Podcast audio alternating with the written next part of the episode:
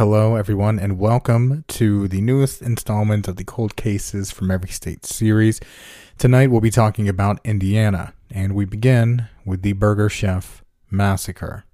It begins on the night of November 17th, 1978. Four employees working at the Burger Chef in Speedway, Indiana, were going about their night, trying to close the store. It's believed sometime between 11 p.m. and 12 a.m., the four employees were taken to the store in an attempted robbery turned kidnapping. The four employees were Jayne Friedt, 20, Daniel Davis, 16, Mark Flemmonds, 16, and Ruth Ellen Shelton, 18. The empty store wasn't discovered until midnight when an off the clock employee came by to check on the store. It was there they found the door open and the store empty. They raised the alarm. At the beginning of the investigation, the police didn't raise too much worry, seeing as the robber or robbers only made it out with a little over $500 or about $2,000 in 2018. Along with this, there were no signs of a struggle. If anything, they thought it was nothing more than a small embezzlement scheme thought up by the four employees there that night. The following morning, other Burger Chef employees were even tasked with cleaning up the store and opening up for the day. It was because of what took place the following days that caused serious concern. First, none of the original four employees showed up to the restaurant that morning. Later that day, Jayne's Chevy Vega was discovered in town, partially locked. The police soon determined the four must have been abducted from the restaurant, possibly after one of the two men was recognized by an employee. Then, on Sunday afternoon, November 19th, the four employees were discovered in a wooded area northwest of Johnson County. All four had their lives taken. The following day, the investigation was more focused, and soon the police had a few eyewitnesses. The main eyewitness at first, a young man or a woman, stated they'd seen two suspicious looking men outside the restaurant just moments before closing. They were both Caucasian and believed to be in their 30s. One was clean shaven, and the other had a beard.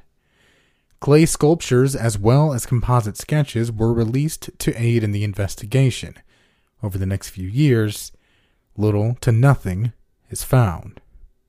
In early December, a man was held but later cleared. The following year, in March, three men who had been involved in other fast food robberies were cleared. Robert Dale Stafford was cleared in March as well. Later in April, two more men were cleared. One of the most notable developments comes from an article written by Dan Lusiter an investigative reporter who spoke with an inmate who hasn't been named.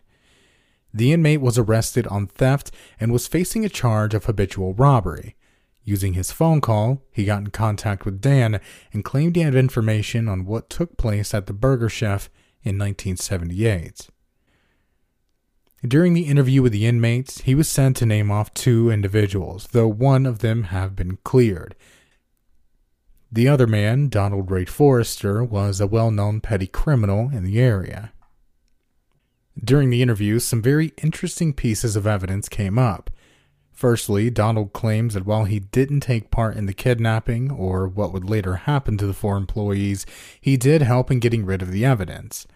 This was backed up by a statement from Donald's ex wife in 1979 when she stated that she'd helped Donald dispose of some of the evidence most notably the shell casings that were in the woods near where the four employees were found. Still, to this day, though, Donald hasn't been formally charged in connection to the Burger Chef incident. He lost his life to cancer in 2006. Now, over 40 years later, police are no closer to solving the crime than they were when it first took place unless someone comes forward with a confession or the men who committed the robbery and kidnapping are identified beyond a reasonable doubt, the case will remain unsolved.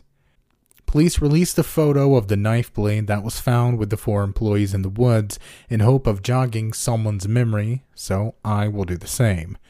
These are the composite sketches of the two men as well. If you believe you have any information that can help convict someone in this case or help police look in a new direction, don't hesitate to contact them at 317 232 8248. That's 317 232 8248.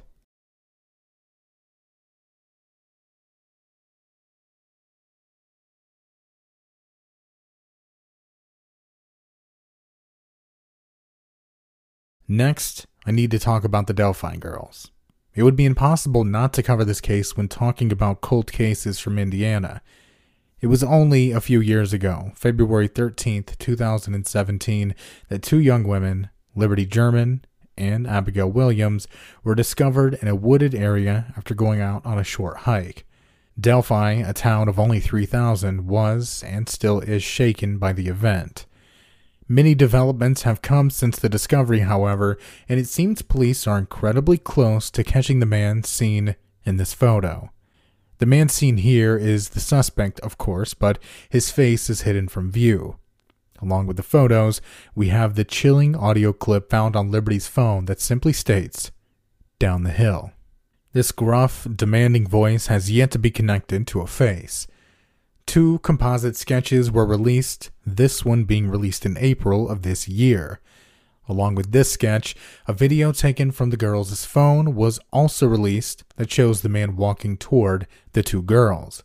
Police note that the way in which he is walking is notable because someone could recognize it. Much like a fingerprint, the way someone carries themselves is very unique. With that said, he was walking across the train tracks, so it could have influenced his walking cycle. Along with this, people said they're still looking for tips on a car that was parked near an abandoned building on Hoosier Heartland Highway, the same day that Liberty and Abigail went missing.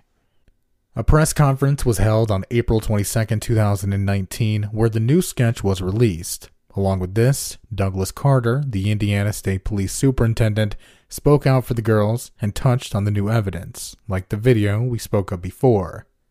He also gave a few words to the suspects. This is what he had to say. Speaking of, one man as of late has captured the attention of police and those looking into the case. A man named Charles Eldridge, a convicted sex offender. In January of this year, he was arrested during a sting operation where he believed he was speaking with a young girl online. In reality, it was an undercover officer. He was taken in and while in custody said he'd claimed to have engaged in lewd acts with another underage girl.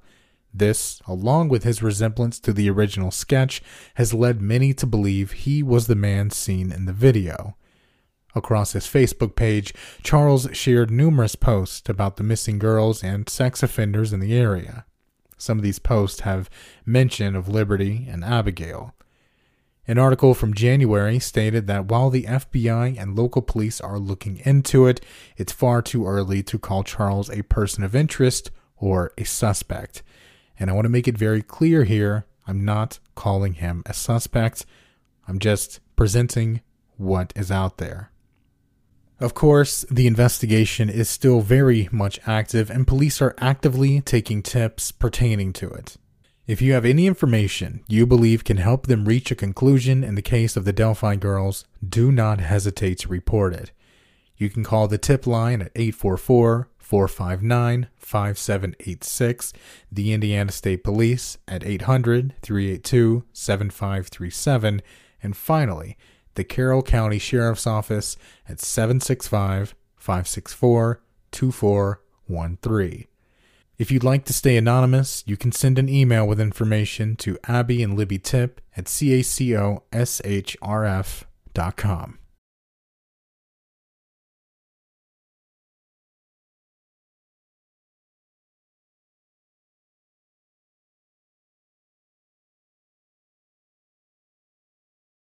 Next, we have the disappearance of Catherine Winters, the oldest cold case I've covered to date. With that said, I don't believe just because a case is over a century old, it shouldn't be covered. It begins in March of 1913 on the 20th. Catherine, who was nine at the time, left her home with plans of selling sewing needles door to door for a church fundraiser. But she's said to have never returned. Catherine was last seen on a street near the courthouse in New Castle, Indiana. An enormous search effort was put forth by those in the community. Catherine's father, William, received numerous letters from individuals claiming to have had his daughter and demanding money for her safe return. The ransoms ranged anywhere from $25 to $50,000, which would be around 635 to 1.2 million today. All these letters were turned over to police, but none led them to new suspects. A year following Catherine's abduction, William was called out to Champaign, Illinois, where it was believed Catherine's body had been discovered. Unfortunately, this wasn't the case. The young woman who was discovered, however, was the child of a man named Nick Larry. With no suspects, the investigation turned to the parents, William and Bird. The two were investigated thoroughly after it was revealed that after William's first wife passed away, she left $3,000, around 76,000 today, to Catherine and her brother. This, police believed, was enough motive for William and Catherine's stepmother to take Catherine's life. Their house was searched, and while some strange things were discovered, including a bloody undershirt that appeared to have been burned, they made bail as soon as they were able. A quick note William Cooper, a friend of the family and possible love interest of Bird, was also on trial with the parents. After a 14 month trial, though, it was called off. Once they were out, William began sending out numerous letters to publications asking them to continue running the story of Catherine's abduction. Many did, but nothing ever came of it, and the charges against the couple were eventually dropped due to lack of evidence. William would go on to pass away in 1940, never knowing what happened to his daughter, though his final words were, Now I'll find out what happened to Catherine. If he does know now, we still don't, and so all we can do is consider various theories. One that many have noted seemed to never have been pursued was that of a sexual predator. As a matter of fact, an eight year old girl named Helen Millican was abducted by a man who assaulted her and set her free only six days before Catherine went missing. The man was never found. Other theories state that William's wife Bird was having an affair with the man we spoke of before, William Cooper, and at some points, Catherine found the two together, leading Bird and Cooper to take her life and stage a disappearance. Some don't like this theory, but it is worth noting that William Winters was not home during the events that took place before Catherine's abduction. It was his wife Bird who'd contacted him at work moments after she'd gone missing.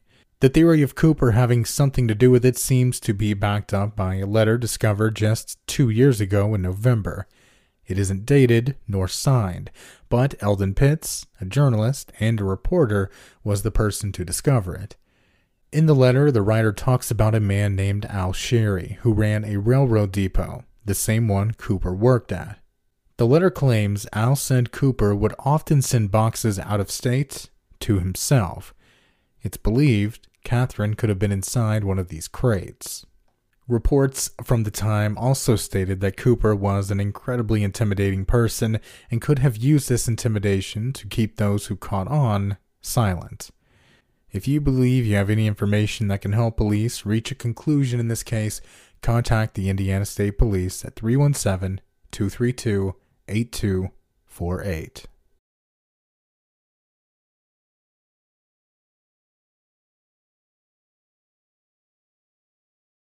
Finally, I want to touch on the case of Maiome Ridings. The case of Maiome Ridings is by far one of the most well known cases out of Indiana. Maiome was only 32 in 1943 when she had her life taken in room 729 at the Claypool Hotel in Indianapolis. She was found by the housekeeper the morning of August 28th when she came by to change the sheets. This was an incredibly large case for the police at the time, as Maiome had become somewhat of a celebrity in the World War. She was stationed at Camp Atterbury, working as a physical therapist in the Women's Army Corps. The investigation began immediately, and soon numerous suspects were interviewed. It began with Maiome leaving Camp Atterbury to get ready for a date scheduled around 6 or 6:30 p.m. with Corporal Emmanuel Fisher. Maiome made it to Indianapolis, made a purchase at a liquor store at 4:45 p.m., checked into her room at 5 or 5:15 p.m., and at 5:30 she made her first call to room service. The bellboy delivered the soda she'd ordered, and only a few minutes later, she called another bellboy up, Robert Wolfington, to deliver ice. This was at 6:15 p.m. It's noted that Robert said he noticed a woman with dark hair wearing all black in the room with Maiome, but she was never identified. Meanwhile, Emmanuel was running late, and so he called Maiome's room at 6:30. No one answered. Assuming she'd flaked or was running late, he simply found someone else to spend the night with. From what I understand, him and Maiome were not in any kind of committed relationship. The bellboy and the unidentified woman sent to be in Maiome's room were the last two people to see her alive. As we said, the housekeeper discovered her the following morning at 8 a.m. Notably, some sources say that Maiome was found undressed from the waist down, while others say she was dressed. I believe there are two things getting mixed up here.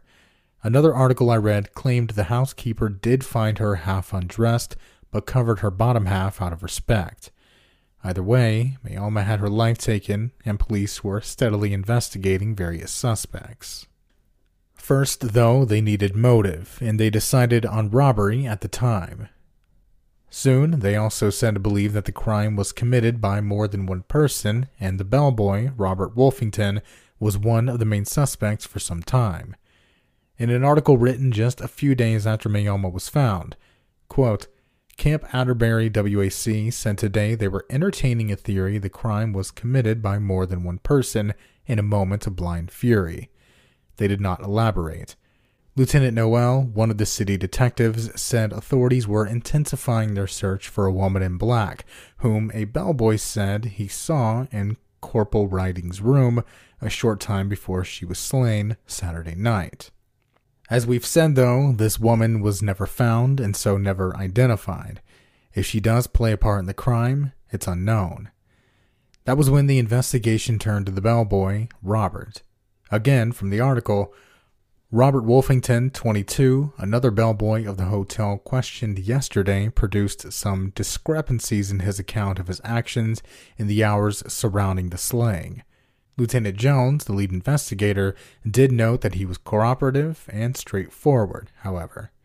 With that said, there was one more bit of evidence regarding Robert that is quite strange. An 18 year old boy turned over a letter he discovered on a street in Indianapolis. Written in blue pencil, the note read Bob, Maiome Redding, returning. We'll be at hotel at the 28th. Make an early visit. Don't worry. The note wasn't signed. Despite the chilling message, it was writ off as nothing more than a cruel joke. As far as Robert Wolfington, I cannot find any other mention of him past the 2nd of September 1943 in regards to the case. Another man, Robert DeArmond, a cook in the hotel, was also arrested in connection to the crime. He had previous sexual assault charges and was held on the charge of vagrancy while being questioned. Both of the men, DeArmond and Wolfington, were released from custody, however, and the focus turned to the mysterious woman in black and the window leading out of the fire escape. Maiome's room was on the seventh floor, and the screen had been pushed out with such force it splintered the wood frame of the window. This, along with her being found nude from the waist down, led police to believe it had to have been a man who committed the crime. The woman in black could have been an accomplice, though. The leading theory as of late is Maiome knew the person or persons who took her life. The hotel door locks from the inside when it's closed and could have only been opened by someone with a master key or someone she allowed in the room. The room seemed to have been staged to look like a robbery gone wrong, and the way Maiome was found, it's believed the person who took her life wanted the police to believe that she'd taken her own life. Several people came forward claiming to have been the person who took her life and claimed that they knew the woman in black, but all were dismissed, as many of them were found to be mentally unstable. As of now, the case of Maiome Ridings is still cold. Anyone with information they believe can help is asked to contact the authorities immediately at 317 232 8248.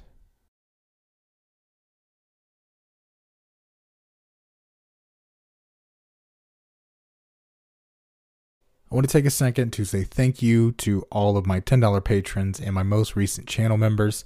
Everyone you see on screen now is supporting the channel monthly, and I greatly, greatly appreciate that given how iffy YouTube is about monetizing true crime content. If you want to support the channel but don't want to be locked into a monthly subscription, we just dropped some new Halloween merchandise. Go down in the description below if this looks like something that you'd like to nab. It'll only be available for a short amount of time, so grab it while you can. Thank you again, everyone, for your continued support. I appreciate it, and don't forget to theorize and get a discussion going in the comments section below. Thanks again, everyone, for watching and listening, and of course, stay safe out there.